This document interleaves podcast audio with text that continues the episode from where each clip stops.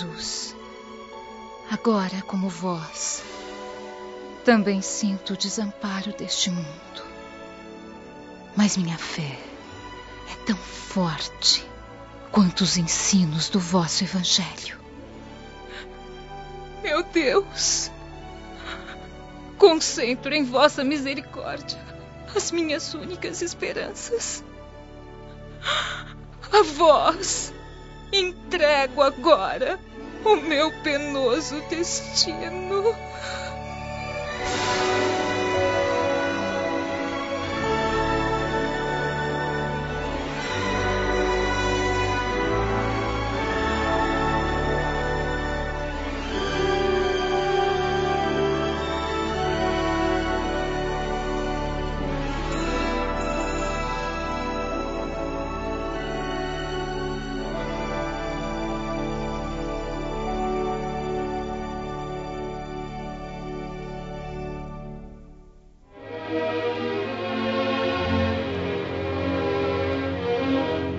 Chegando ao porto da Campânia, Elvídio Lúcius deixa a esposa e os sogros na embarcação, partindo imediatamente para a residência de Elvídia e Caio Fabricius, onde informa a filha e o genro sobre os últimos acontecimentos. Pelos deuses! Minha própria irmã? Eu jamais poderia imaginar que o prefeito fosse um homem tão traiçoeiro. Agora peço aos dois que informem a sociedade local sobre a morte inesperada de Célia. Perfeitamente, meu amigo. Convém oferecermos também uma boa recompensa aos sacerdotes do templo que irão providenciar as cinzas. Bem lembrado, Caio. Vamos logo. Não podemos perder um só minuto.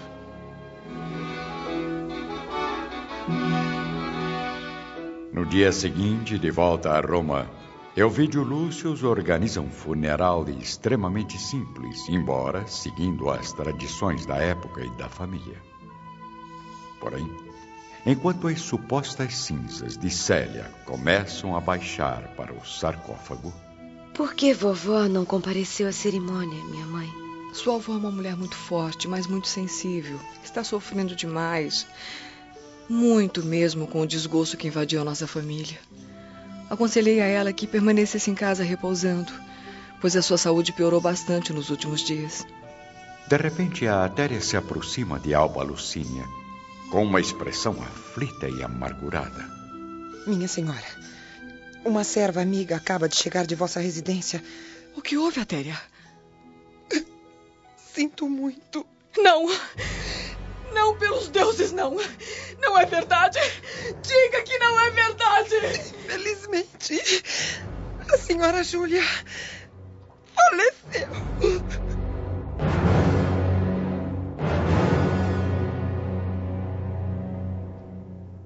Novo luto envolve a casa de Elvídio.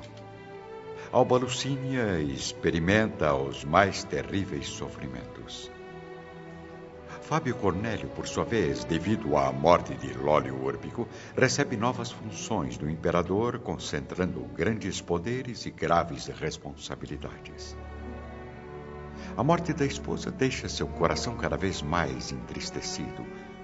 Porém, o velho Patrício tenta reagir às forças que deprimem seu ânimo, prosseguindo na sua tarefa de domínio, com todo o orgulho que move o seu caráter. Dias depois, vamos encontrar Alba e Elvídio a sós, caminhando pelo pomar do palácio. Estamos tão sozinhos agora, minha esposa. Gostaria tanto de retornar à tranquilidade da Palestina. Mas o falecimento imprevisto de sua mãe nos impede de realizar este sonho. Mas por que, Elvídio? Creio que nada mais nos detém aqui na capital. Não se esqueça de que seu pai ainda está sofrendo, Alba. Não podemos abandoná-lo aqui, mesmo sabendo que está bem de saúde e ocupa um alto cargo na política do Império. Ah, tem razão. Papai sempre nos deu as mais sinceras provas de amor, de dedicação. Não seria justo deixá-lo entregue às armadilhas dessa cidade perigosa.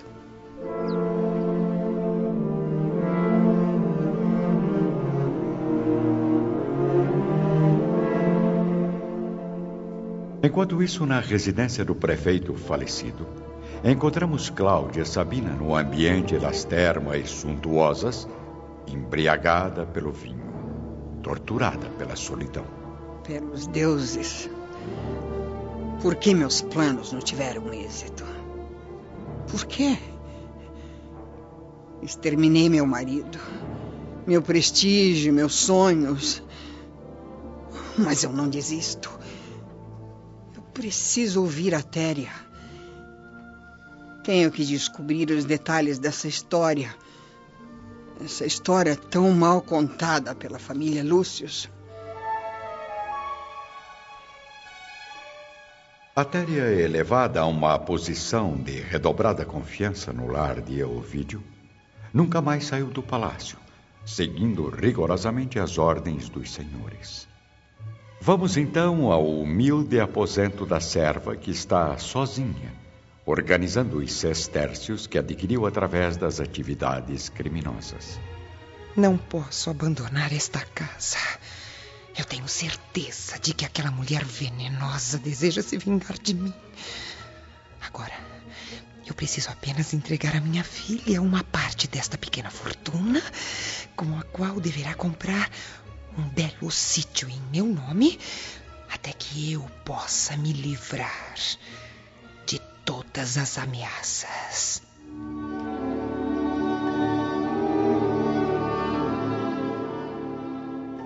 Retomando o caminho de Célia, a jovem romana deixa a Ponte Fabrícios, seguindo rumo à ilha do Tibre, onde se concentra a multidão dos miseráveis.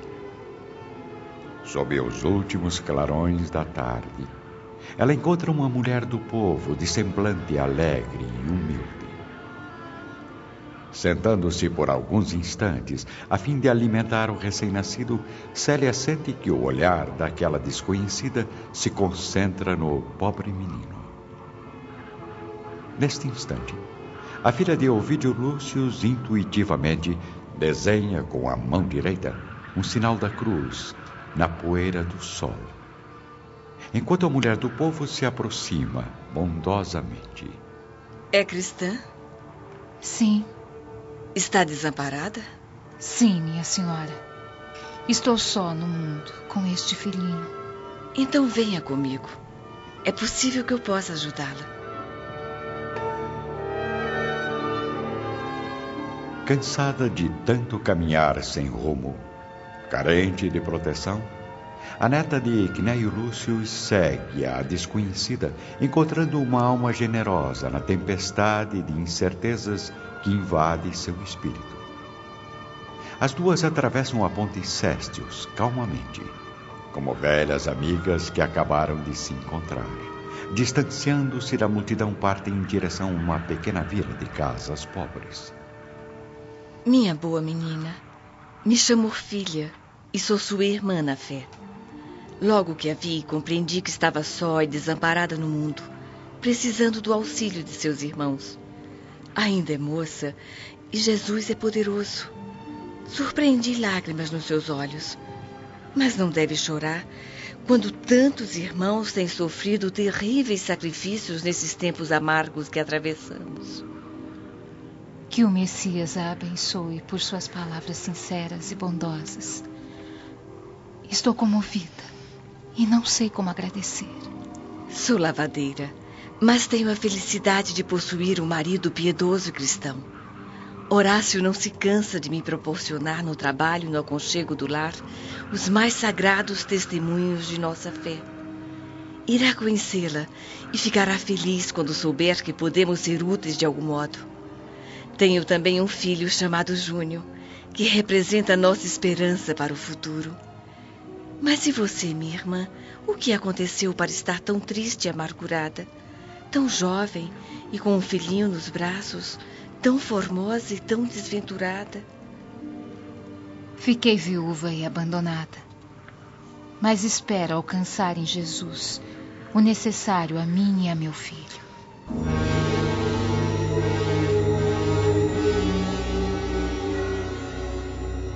Enquanto isso, vamos encontrar Elvídio Lúcio em companhia do sogro, Fábio Cornélio, em seu gabinete particular.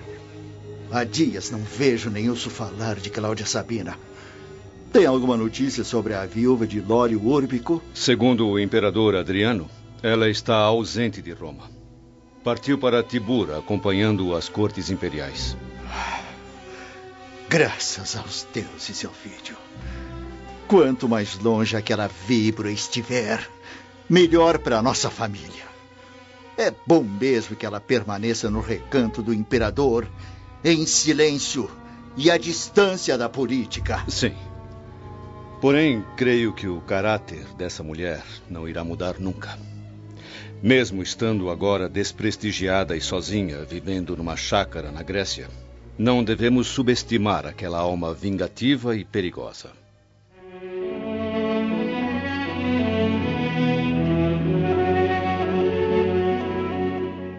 Ao mesmo tempo, Célia e a nova amiga Orfília chegam a uma pequena e humilde choupana.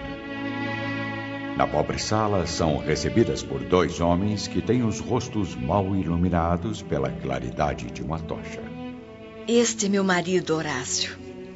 E este é o orgulho do lar, meu filho Júnior. Pai e filho se levantam para receber a visitante. Célia nota que Horácio tem realmente um aspecto amigo e bondoso, observando, porém, que o jovem filho possui um olhar leviano e cínico. Sabe, mãe, o grande acontecimento que abalou toda a cidade? O que aconteceu, Júnior? A primeira notícia que abalou hoje as proximidades do fórum, pela manhã, foi a da morte do prefeito Lólio Úrbico, que se suicidou escandalosamente obrigando o governo a prestar numerosas homenagens. É estranho. Muitas vezes vi em público esse homem generoso, de porte orgulhoso e nobre. Ainda ontem o vi nas festas do imperador.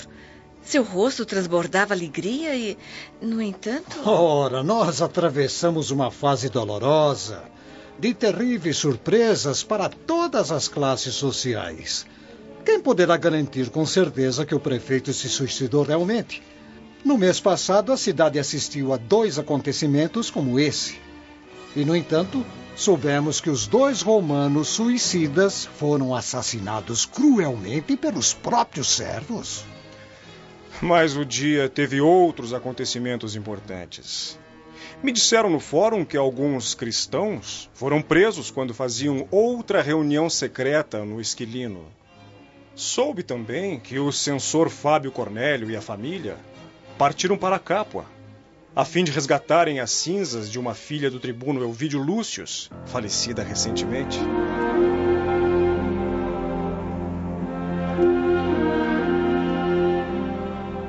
Vamos agora ao agradável terraço da residência de Caio Fabrícios, que está a sós com a esposa. Ah, Sinto tanta pena de minha irmã. Tenho pena de seus pais, de seu avô, que estão passando por tanto sofrimento.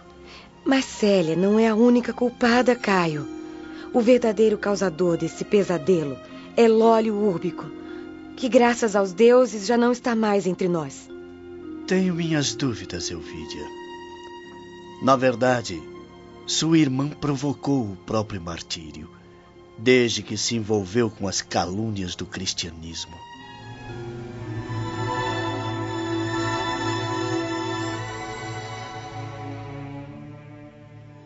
De volta ao casebre humilde de Orfilha, a jovem Célia recebe a notícia com espanto. Seu espírito está profundamente abalado em face de acontecimentos tão cruéis. No fundo, deseja retornar para casa e repousar o corpo cansado, receber a dedicação dos servos amigos e prestativos, além do carinho insubstituível da mãe. No entanto, seu coração afirma intimamente que seus olhos nunca mais voltarão a contemplar o lar paterno, a não ser quando abandonar o cárcere deste mundo. Me diga, minha filha, é mesmo viúva? Mas que tragédia! Assim tão nova! Venha comigo, vamos entrar. Tenho um pequeno aposento onde poderá repousar com tranquilidade. Além disso, precisamos alimentar o pequenino. Venha. Como se chama minha irmã? Ficou viúva há muito tempo. Não possui amigos. Meu nome é. Marta. Enviuvei há quatro meses e estou inteiramente desamparada com este filhinho de poucos dias. Tenho experimentado todos os sofrimentos de uma filha da plebe, mas tenho guardado a fé em Jesus como único refúgio. Ainda agora, a sua caridade fraterna, senhora Orfilha, me recolhendo a esta casa, foi para mim o testemunho vivo da proteção do Mestre Divino. E quais os seus projetos, minha filha? Tenho necessidade de sair de Roma assim que for possível. Infelizmente, ainda não tenho os recursos necessários, mas espero que Jesus me ajude. Tenho alguns parentes nos arredores de Nápoles e na Campânia. Quero recorrer a todos eles, afinal, não poderia viver aqui sem conseguir sustentar a mim e a meu pobre filhinho. Isso é justo. Eu e Horácio poderemos ajudá-la nas primeiras providências. Aliás, o Júnior terá de viajar ainda este mês, como empregado do fórum, levando documentos de pouca importância até Gaeta. Munida dos pequenos recursos que poderemos arranjar, estará habilitada a embarcar numa diligência para se reunir aos seus parentes. Agora precisamos alimentar esta pobre criança. Não chore, meu menino. Logo ficará forte e saudável.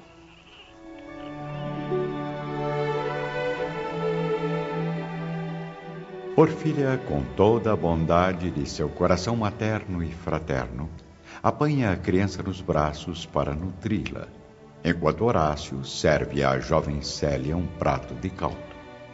Essa ideia é bem lembrada, meu marido.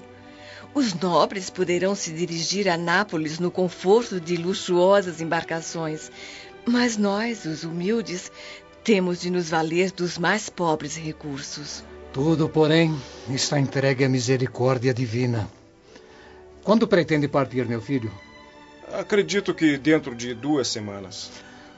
Pois bem, Orfília, até lá providenciaremos tudo o que for necessário à viagem de nossa irmã.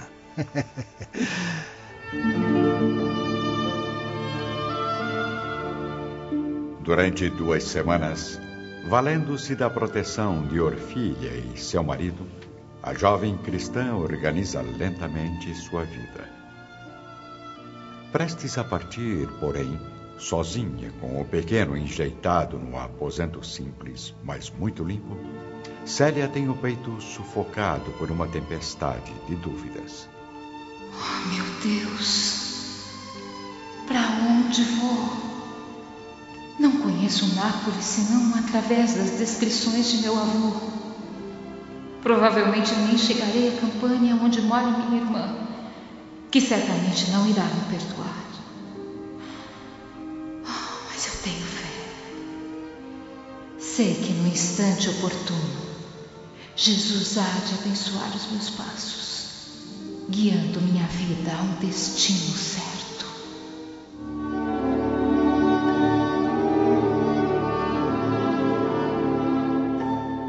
Vamos agora ao salão da residência de Elvídio Lúcius, que conversa intimamente com Alba Lucínia. Por onde andará nossa filha neste momento? Já lhe disse que ela não é mais nossa filha, Alba. Pelos deuses, esqueça que Célia existe. Eu não posso, Elvídio. Eu não consigo suportar esse calvário. Lembre-se apenas de que um dia esta família já foi feliz e unida. Mas agora devemos apenas conduzir a vida que nos resta, tentando limpar a mancha de vergonha que tomou conta deste lar.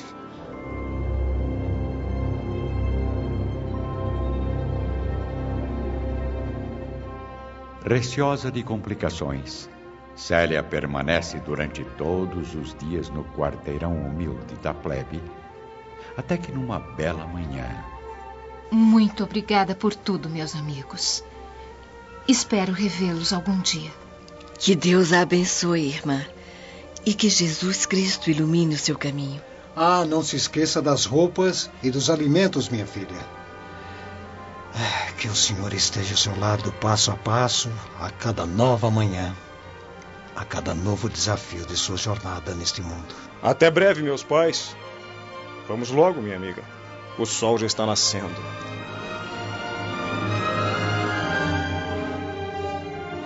Sob o frio intenso da manhã, Júnior estala o chicote no dorso dos cavalos, partindo rumo às vias públicas. Célia, vendo a paisagem de Roma cada vez mais distante de seus olhos, contempla na mente a visão da sua casa, sentindo o coração torturado pelas saudades impiedosas. Porém, observando o pequenino adormecido em seus braços, experimenta uma força indestrutível que a sustentaria em todos os sacrifícios.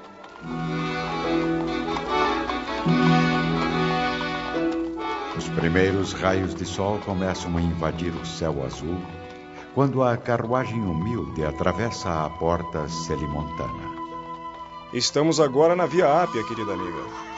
Veja, ali está o admirável aqueduto de Cláudio. Célia, no entanto, mesmo com a beleza natural da região, tem o espírito mergulhado em preces carinhosas e profundas meditações. Algumas horas depois, Júnior interrompe a viagem, dirigindo à jovem romana um olhar venenoso e insinuante.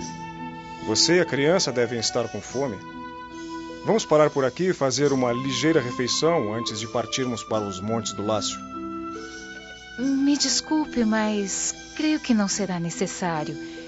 Eu e meu filho estamos bem alimentados. Mas eu não estou.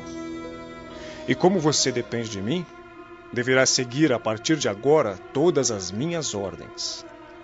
Célia fica sem ação, surpresa com as palavras do jovem filho de Orfília.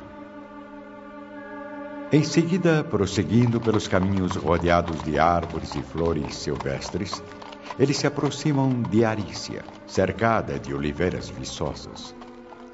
Mais tarde, alcançam a vila de Genciano, graciosa e afortunada, ao pé do lago Nemi.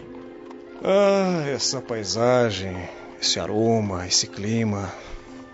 Que cenário maravilhoso para o amor.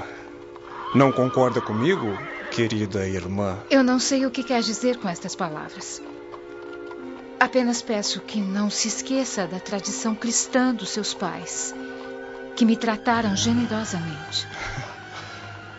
Mas por acaso eu não estou sendo generoso? Por favor, me deixe em paz. Não vê que eu sou uma pobre viúva entregue à sorte deste mundo? Quem sabe sua verdadeira sorte não possa estar nos meus braços. Me largue, por Deus! Não faça isso!